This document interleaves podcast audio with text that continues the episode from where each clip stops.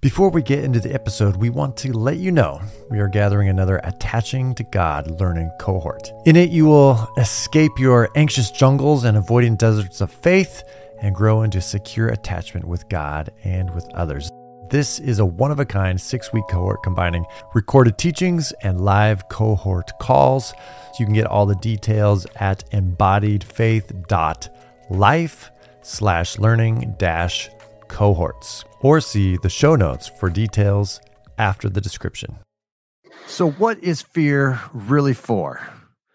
Can you dive into risk without totally freaking out? Why has God done these things and set us up in a certain way? That is what we're talking about today. My name is Geoff Holsclaw, and this is the Being With podcast, where we're seeking to integrate neuroscience and faith, and we're brought to you brought to you by Grassroots Christianity, which is seeking to grow faith for everyday people.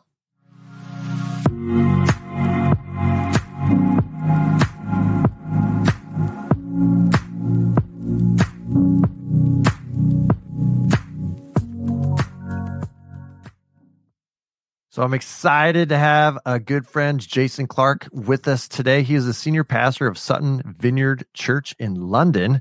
Yeah. Jason is a doctor and a professor of theology. He also designed and leads the leadership and global perspectives doctorate of leadership program at Portland Seminary, which is super exciting. He writes and blogs and podcasts at jasonswanclark.org. And he's writing a cool book, which we're not talking about today, but he's writing a book on mental health and Faith. Jason, welcome to the Being With.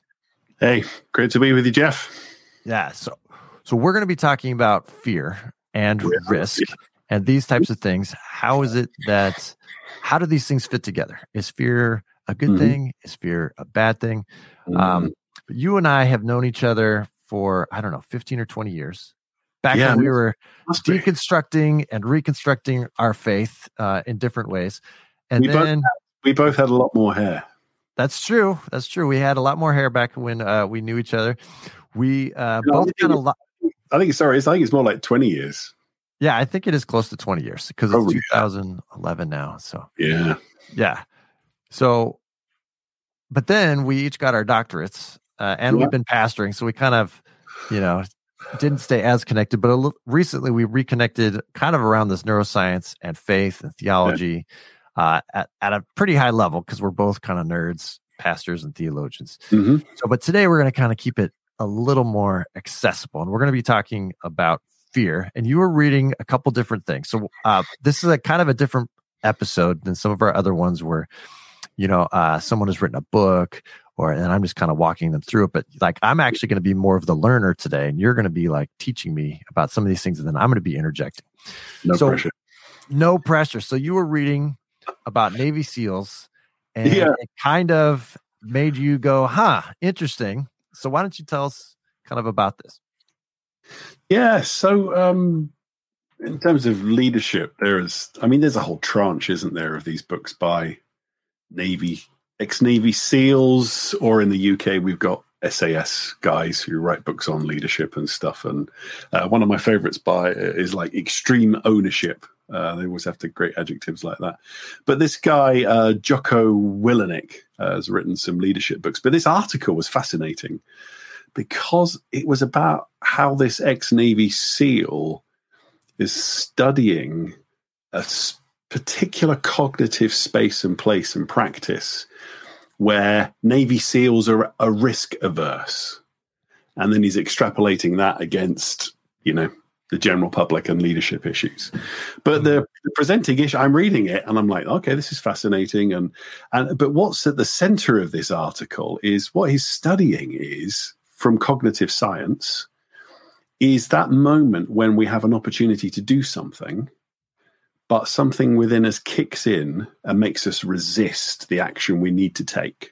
Doesn't mm-hmm. matter how. I mean, it could be a dangerous situation, which often is for a Navy SEAL, but but anything to do with opportunity is perceived cognitively as risk and we have this instinctive response as tiny space where we pause and the longer we pause and the longer we take to take action the less likely we are to take action mm-hmm. and i'm reading this i'm thinking this sounds familiar i mean i don't know what it's like to be a navy seal and have to take some of those actions. But we do know as Christians what it's like to be presented by opportunities and then say no to them. Mm-hmm. Uh, I mean, we're both in the same church tradition, and uh, we talk about faith is spelled R I S K, risk. Everything right. we want is on the other side of fear and risk. So I just found it fascinating that you know here here again from at a popular level, but based around neuroscience and understanding is is a way to see that place and space where we miss out on things in life because of this reflex that kicks in to say no or pause. Um, I put it really crudely. There are some people in my church who, and I probably have done the same, when they say, I want to pray about it, what they mean is, I have no intention of ever doing anything about that thing ever. Um, and again, that place and space neuros, neurocognitively, what happens is the longer we take to take action, the less likely we are to take action. Mm. So anyway, that was the article and got me thinking about that. So why why does he say that we hesitate before an opportunity? Is there is there um yeah, what well, are the reasons that he fills out? Because I could guess, but I want to know. Well, he's drawing he's drawing on the science. And that the, the science would say it is just something that human beings do. Mm-hmm. Um, it's probably to do with self preservation, it's a fear instinct. Um, but in the face of really good things and things that we should do, it kicks in. So it just it it's just is. It's just something that's observable and takes place cognitively within us.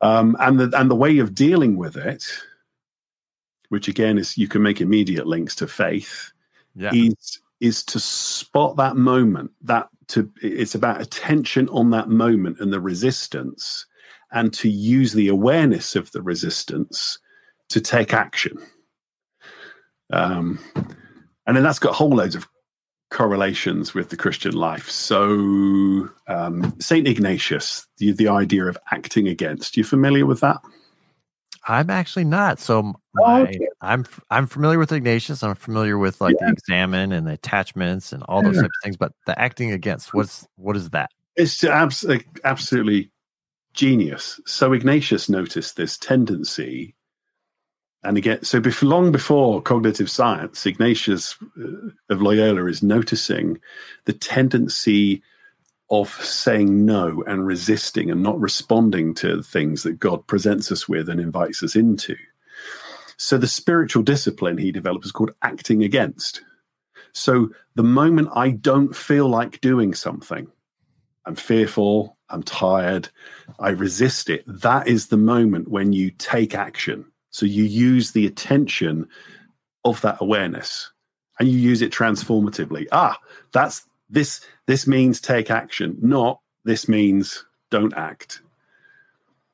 Mm. Now hmm. again, so Jocko Willink would, would be saying what they've discovered neuroscientifically is if you start to do that as a practice and take action, you close that space down and become someone who has an instinct and a habit to say yes and take action instead of no and resistance. And I just find it hmm. fascinating that Ignatius discovered this long before a Navy SEAL did.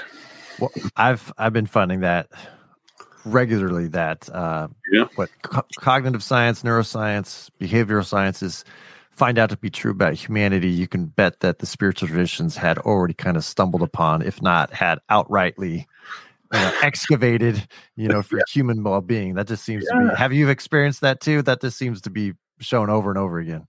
Yeah, I think you know, just getting ready for today, thinking, having, I mean, it's 24 years since we planted the church that I'm in. And, and I've always been fascinated by when you get to teach about spiritual disciplines or habits or anything that says this is the way the world works if you participate with God, mm-hmm.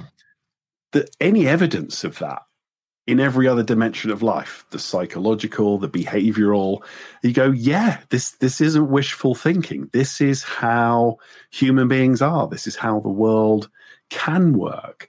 I think it's very empowering uh, to to find those those connections. Mm. and like you say you know to see that yeah christians you know without realizing it intuitively or through just the sheer scale of the practice of billions of christians over thousands of years found that there are better ways of living that mm. tap into this environment. And I think that's what's happening now. We've actually got the sciences catching up and able to see that place and space that we mm. couldn't see before. Uh, yeah, and it definitely lends kind of truth to kind of ancient wisdom that I think you know these spiritual traditions have already had. So yeah. for this idea of taking risk and fear, so I would fill out a little bit that why mm-hmm. do we hesitate? You know, we often hesitate because we, uh, you know, at a very basic level, we're kind of wired for preservation. Mm-hmm. Uh, we're wired to, and by wired I mean like like our our nervous systems, uh, yeah. you know, our behavior systems are wired to keep us from dying uh, mm-hmm. unexpectedly, and mm.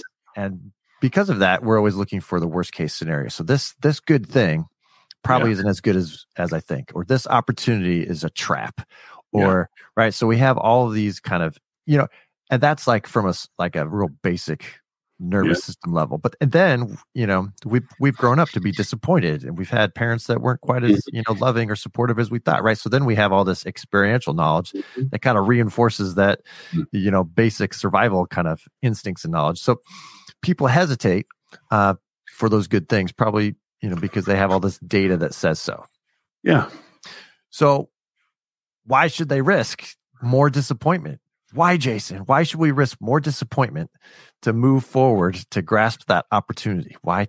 Why take the risk? As a pastor, as a theologian, or as a cognitive, you know, researcher, why take the risk? Well, I like uh, a quote. I I'm sure I've heard it from Michael Hyatt, but he may have got it from someone else. Everything we want is on the other side of fear. Mm-hmm. Um, and it's true. Um, I mean, if we just trace that, I mean, you, you're more aware of this than me. Trace fear through the Bible. We're told not to fear, not to be scared. Um, every time God does something, the first thing he tells us not to do is not be afraid um, and calls us to take action around what he brings to us. Now, yeah, the, the, the, neuroscience shows us how that works, why we're hardwired for preservation and why we do that, and how we can practice differently and be formed differently. I, I like the theological, a theological perspective on this, which is it's about recovering who we were meant to be and how we were meant to respond to God. So why would we say why would we say no to God? Effectively that's what we're doing. I mean, none of us consciously say, I say no to God, I refuse him.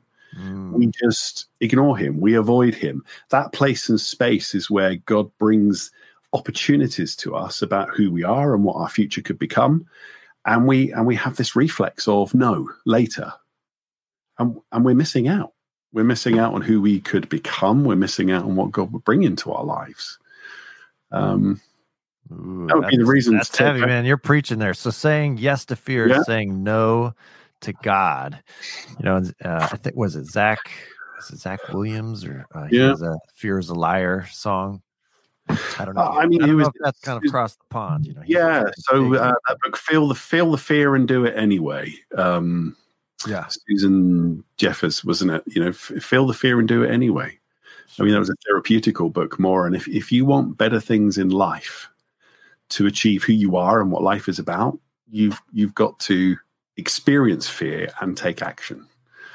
Mm-hmm. Um, and every single story in Scripture is the call into the unknown with risk. You said something interesting about um, dying because that's really at the heart of this, isn't it? We, you know, we fear. What's the old ad? People fear speaking in public. I might die. Mm-hmm. You know, I don't know anyone who actually has died from public speaking. literally. I mean, with my kids, I've had moments with my kids where they've, you know, you try and be a good parent and you see their fear and you see that place mm-hmm. and you mm. try and encourage them and say, it's okay. Even if it goes wrong, you won't die. Mm-hmm. But, but in a way, something is dying. And, and from a Christian perspective, what is dying to self? It is that place where we want to preserve ourselves, keep ourselves alive, keep ourselves protected and risk is and responding to god when he invites us into something and taking action is the way to participate with christ and to put that part of ourselves to death so that a different us can be formed. Mm. So again, when when cognitive science shows, I love this when when it shows that your brain rewires itself and epigenetically parts of who you are as a human being are switched on by taking action and stepping into risk. It's like, well, of course, mm-hmm. that's the way God made us to be. Yeah, for sure. So there's a lot to unpack there, which was really great. So I was talking about like this fear of dying, like this literal fear, but we yeah. also have this social fear of dying, of being mm. excluded, mm. of being ridiculed, of being shamed, and you know, and that's yeah. probably more where the public speaking thing comes in. And, yeah. You know, I I fear social exclusion, a social, the social death, um, and yet there is there is that sense in which, um, as people of faith, um, our biological and even our social lives are not our ultimate destiny. And and that's where mm. in scripture the the the call or the statement do not be afraid is always just about always coupled with another phrase which is i will be with you. God saying i will be with you in the midst of this. I will go into the land before you. I'll be in the midst of the fire.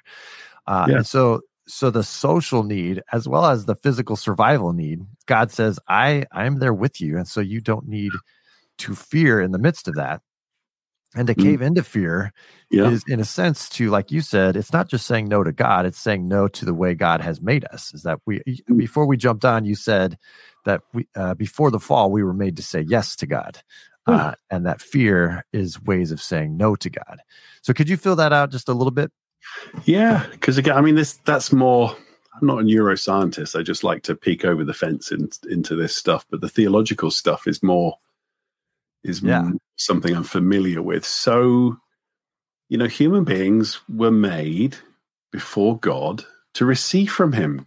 God was God would say, "Go here, yes. Do this, yes. Have this in your life, yes."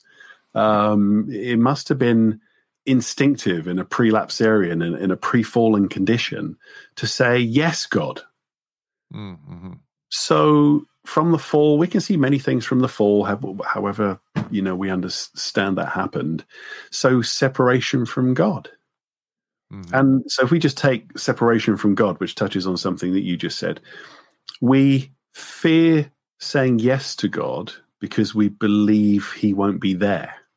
Mm. We believe we have to protect ourselves. We have to provide for ourselves. Um, and it's actually the opposite. It's saying yes to what God says to us has become a difficult thing to do because of the fall. But if we say yes to it, that's where we discover that God is with us. So why does God have to keep reminding us that He's with us? If God says, if God speaks to us and says, go here, do this, why would He not be with us? Mm-hmm. It's because we have this inbuilt condition that we're we're on our own. We are isolated, and that's that all stems from the fall. And you see it in the story with uh, Adam and Eve in the Garden of Eden, and immediately hiding from God, um, and He has to approach them. Mm-hmm. Make any yeah. sense? Oh yeah, absolutely. Well, when it comes to not just these survival instincts or fear, um, yeah, the the whole process or the whole field of like psychology, neuroscience, cognitive science, mm-hmm. I take this as kind of investigations into our our animal nature. Um, that God created mm-hmm. us, you know, as the story goes uh, in Genesis one, we were created on the sixth day, and right. all the other animals, you know, were created on the outside of the fish and the birds, right? But you know, we'll just yep. say the mammals uh, were were created on the sixth day. and so when we investigate these things, whether it's um, mm-hmm. attachments, whether it's kind of poly, polyvagal theory of your nervous system, mm-hmm. with cognitive science, uh, all psychology, you know, and all the different branches. excuse me. When you look at all those things, for me, it's like, yeah, we should we should listen to these things and learn from them. Mm. But then theologically, I'd say, but humanity was invited into the seventh day with God in mm-hmm. a way that it seems that the animals were not. And so, what does that mean for, you know, our animal nature mm-hmm. or our survival instincts or whatever evolution has given to us? Um, yeah. Um, is that the final horizon for understanding what humanity is? And I would say no. Uh, and so mm-hmm. things like um, the things yeah. you want are always are only on the other side of fear. Yeah. Well, um, in one sense, animals don't think that way. Like you know, oh yeah, Like Yeah. their wants and desires are kind of contained within their fears um, and their needs and their necessities, right? And they don't have a, hor- a horizon that's broader than Yeah. those types of things. Uh, and so, so we're created for the seventh day, uh, and that's partly why God says, "Don't be afraid."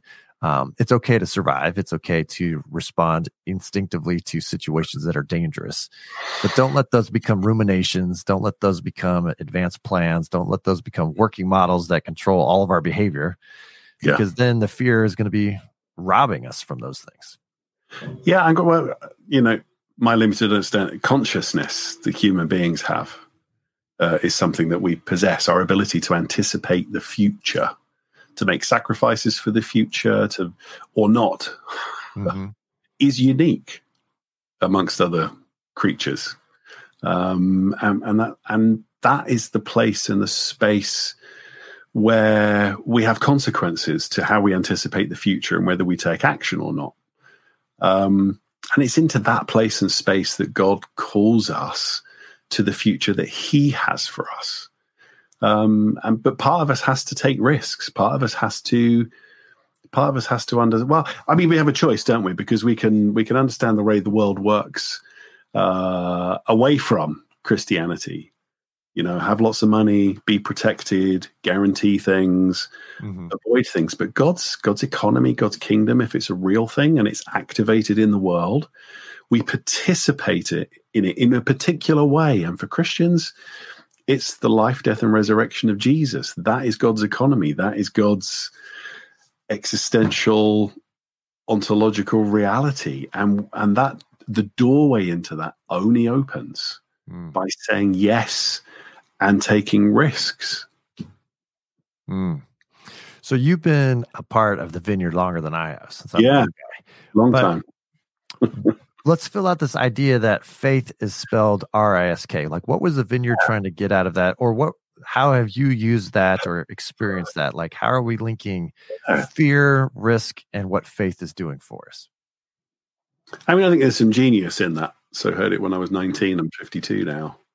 And it was used mostly in the context of praying for Mm. people, taking the risk of praying for the sick or, um, and we probably all know that. In, I mean, just just this one issue alone in the Christian life.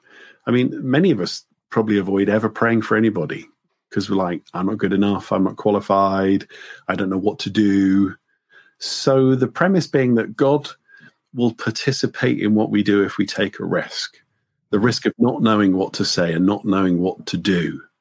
That the act of the risk of putting your hand on someone and praying does something. God is able to do something that he can't if we stay back here and don't take a risk. Um, and that's genius, but you can extrapolate that into anything and everything else. And in the vineyard, we talk about the kingdom of God, the now and not yet. Mhm. So how do we get from how do we step into aspects of the kingdom that break into our life now? Well, they they are mostly through risk, through God's invitation, through through saying yes to things, taking action around things, Mhm. um, and those are all very risky. Well, they seem risky. Um, so planting a church, I mean, that was that was huge risk. You know, I had a full time job working in London, and you think you know what you're doing when you're 28 years old and planting a church, but that was that was a huge risk to know if we do this thing, Mhm. what God do, and if I leave my other job, you know, well, I wish I'd gone back to it. So, faith is always spelt R A S K. Yeah.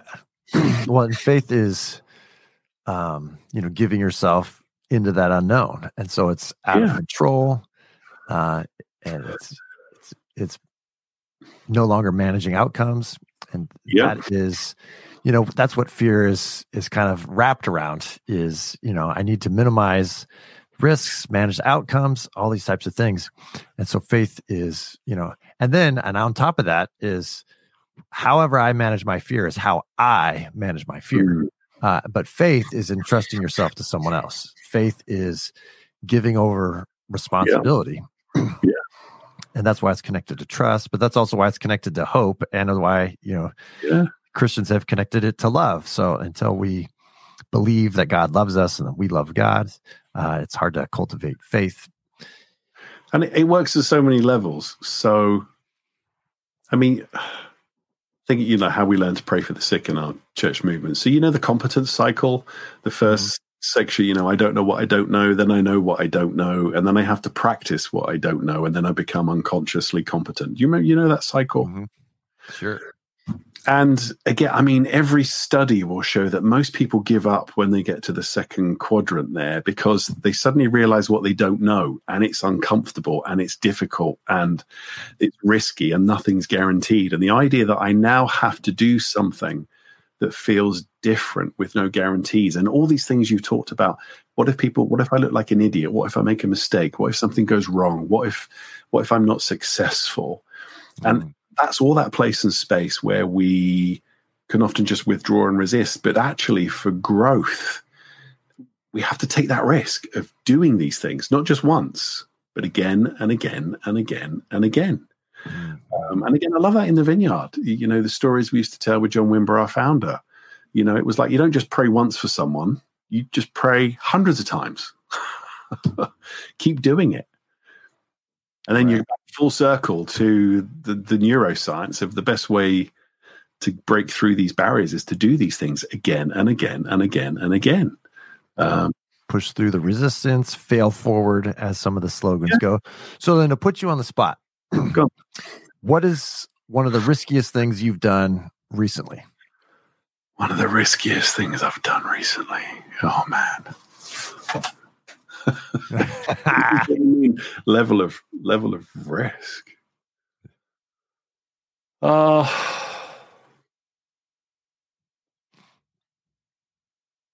All right. Well, I'll start then. Go on, you start. I'm so, you really stumped me with that question. Yeah, yeah. It, well, yeah. um, Go you know, as an Enneagram three. Okay. Um, for and we haven't talked about Enneagram, but I like to be perceived as competent okay. successful. All right. So, yeah. uh, just for the audience, so I like to be perceived mm-hmm. as competent and successful, uh, yeah. in the know. Uh, I yeah. hate looking stupid. Okay. Things like that. So when I was pressing into kind of uh, more of life in the spirit, you know, I started hearing these things from the vineyard, like faith is spelled R A S K. Yeah. Um, I had to start doing things that had the potential of making me look like an idiot. Okay. Beyond yeah. just praying for people, uh, beyond or just praying for someone's healing, which is you know kind of risky. So I was I, I entered into the practice, yeah. of praying for friends, mm-hmm. um, pastoral friends, mm. uh, and receive asking God to give me a word of encouragement, a specific word that I would write down, and then I would text to them uh, okay. uh, about it. Uh, and sometimes it would be very specific, like it'd be a very specific image. Um. Or mm. a prayer request or something like that. And so uh, half the time, um, these people would respond back with thanks, um, which meant, okay, that was weird. Uh, and then the other half, I people responded back with, "Oh, that really connected with me. I have a friend who's struggling with cancer, or I have a work situation that's really stressful, and that like really speaks to me." And so, yeah. but I had to to get that fifty percent of success, where it's like I actually feel like God maybe was speaking through me to encourage someone else. Uh, I had to push through that fifty percent failure rate of mm-hmm. looking stupid in front of pastor friends that I want to respect me because I have a doctorate, you know, and I train other pastors. I don't want to look stupid. Yeah. Uh, and so, but that mm. that skill of you know listening from God, receiving words of encouragement, um, yeah. is something that I'm still growing in. But that's that's been a couple years yeah. of taking risks and looking stupid. Yeah. You know, and, and and the Vineyard and other charismatic churches will do things like calling calling illnesses out from the stage, and that's risky because then you uh, have to sit there and be like, well, if nobody has a hurting right knee, yeah. well, that's an easy one. Ever, someone in a, in a group of 100 people, someone's got a hurting right knee, so that's kind of safe. But you know, like an eye problem. So anyhow, well, those are some of the risks yeah, that I've been pressing into. Yeah, which can sound like small things, but are actually huge because they're the things that you just, you know, where does it feel like you're going to die? Uh, yeah. So one, so one for me. I mean, this. I'll tell you a couple. Well, let's use the Enneagram nine. So we, you mentioned the Enneagram. I'm an Enneagram four with a yeah. strong three wing. Um, and I have a tendency, because of my past, to feel like if I just work a bit harder and longer, I can keep life under control. Mm. Now, COVID there's been a huge pressure for all of us. Mm-hmm. And I have had to act against my instinct, which is if I do some more emails, if I have some more meetings, if I, I can manage or control my way out of this. And I felt I felt God say to me, I needed to surrender. I needed to take a risk. And that was to just spend more time with him. Mm. Which I know can sound crazy, but for people, you know, for people who are contemplative and like spending lots of time with God, that's pretty straightforward. But for you know, you and you're a three. You know, if you've got an activist tendency, you think if it's to be, it's up to me. Mm, yeah. So for the last few months, to start my day early and just go, if I do nothing else, I'm going to spend time in prayer and believe that changes things. That has been scary for me.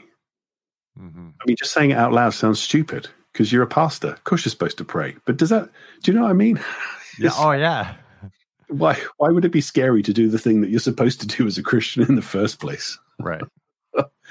oh, so that's been one. That's been one for me. Um, I've got a friend who became a Christian. Now this one does scare me if I hadn't have taken this action. So we uh, have you heard of Alpha? The Alpha uh-huh. course. Yeah. So that's been it's huge over here, and our church is inviting people. You know, we I stand stand up as a senior pastor and say, "Great, we we want to be able to invite all our friends and people onto the Alpha course." And then I go home and I feel like God says to me, "Well, who are you going to invite? me?" Oh, I thought everyone else in church was going. I'm like, okay. So I'm at a sports club I'm at, and I've got a good guy who's a friend there. And I did the, I did the thing of I prayed and went, God, who would you like me to invite to Alpha? And he, this guy came to mind. I mean, he was the most stroppy atheist, even though he was a good friend, giving me a hard time about Christianity. And I thought, there is no way I can talk to this man and invite him to Alpha. Mm, hmm So, do you know how I boldly invited him? I put an invitation together and snuck up to his house to put it through his letterbox to try and think. You know, I mean, this is my boldness. I yeah, mean, yeah would I have died? I mean, I'm a prime example. Would I have died if I'd have talked to him about Jesus and invited him to Alpha? No. So I run up and I put this through the letterbox. And as I'm running away from his house, he opens the window and he says, What are you doing? and I said, I'm inviting you to this thing called Alpha. You probably will hate it and won't want to come to it. And I, li- I literally only did that so I could go home and feel that I had done something. Now, here is where God is good. And uh-huh. he takes the risks that we take. So, despite the insufficiency, that was a pretty paltry attempt to respond to God prompting me, wasn't it? Mm-hmm. What he then taught, and he came to Alpha, became a Christian. Um, he was actually at home at that moment praying. He hadn't prayed since he was a kid. Uh huh. And he was going through, and he was like at the end of life in himself, and he's like, God, if you're there, I need an invitation from you to something. Mm-hmm. And then I walk up and put this through. Love it. Firstly, isn't it amazing that the little risk I took, God multiplies? But secondly, what my friend, he has been utterly transformed. He has met Jesus. Mm. I mean, it's just astonishing. And that, that scares me more now than not taking a risk because mm. I'm like, if I had not done that, what would have happened? Mm. I mean, and actually, you met a wonderful woman in our church recently. They've got married. It's just so. I think that's the way we, and then we talk about that, don't we? Trading risks. There is always the risk. If I give into that risk, I'm risking missing what God might want to do. So I've gotten a lot bolder. That's helped me. You know that place and space now.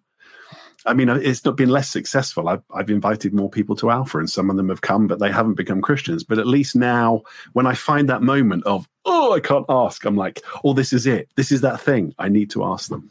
Yeah. Oh, that's great. Well, thanks for sharing that. Um, well, thank you so much, Jason, for being on today. For all the listeners, um, Jason and I are we're trying to scheme different ways, maybe not on this being with podcast, but different ways of kind of talking about these higher level pastoral, theological, and neuroscience kind of conversations. So be sure to stay tuned for that. A way to to never miss any of our being with kind of updates, pod uh, podcasts as well as blog posts. You know, because I'm I'm blogging through different neuroscience books that aren't exactly on the on on the podcast. Um, but please join our being with community. Um, you can find that in the show notes on emails. You can find me on Facebook and YouTube and these other places. Um, so stay tuned for that. Also, Jason is, you know, I just want to plug again his Leadership and Global Perspectives Doctoral of Leadership at Portland Seminary. Uh, so you can kind of Google that Leadership of Global Perspectives. Uh, you can find Jason. Uh, his online name is Jason Swan Clark. Um, you can find jasonswanclark.org. So thank you so much, Jason. Really appreciate it. Ah, pleasure. It's been great to be with you, Geoff. Thank you.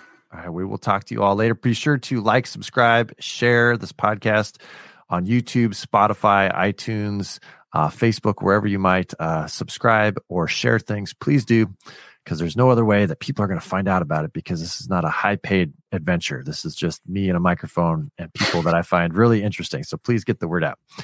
Uh, and again, we're produced and brought to you by Grassroots Christianity.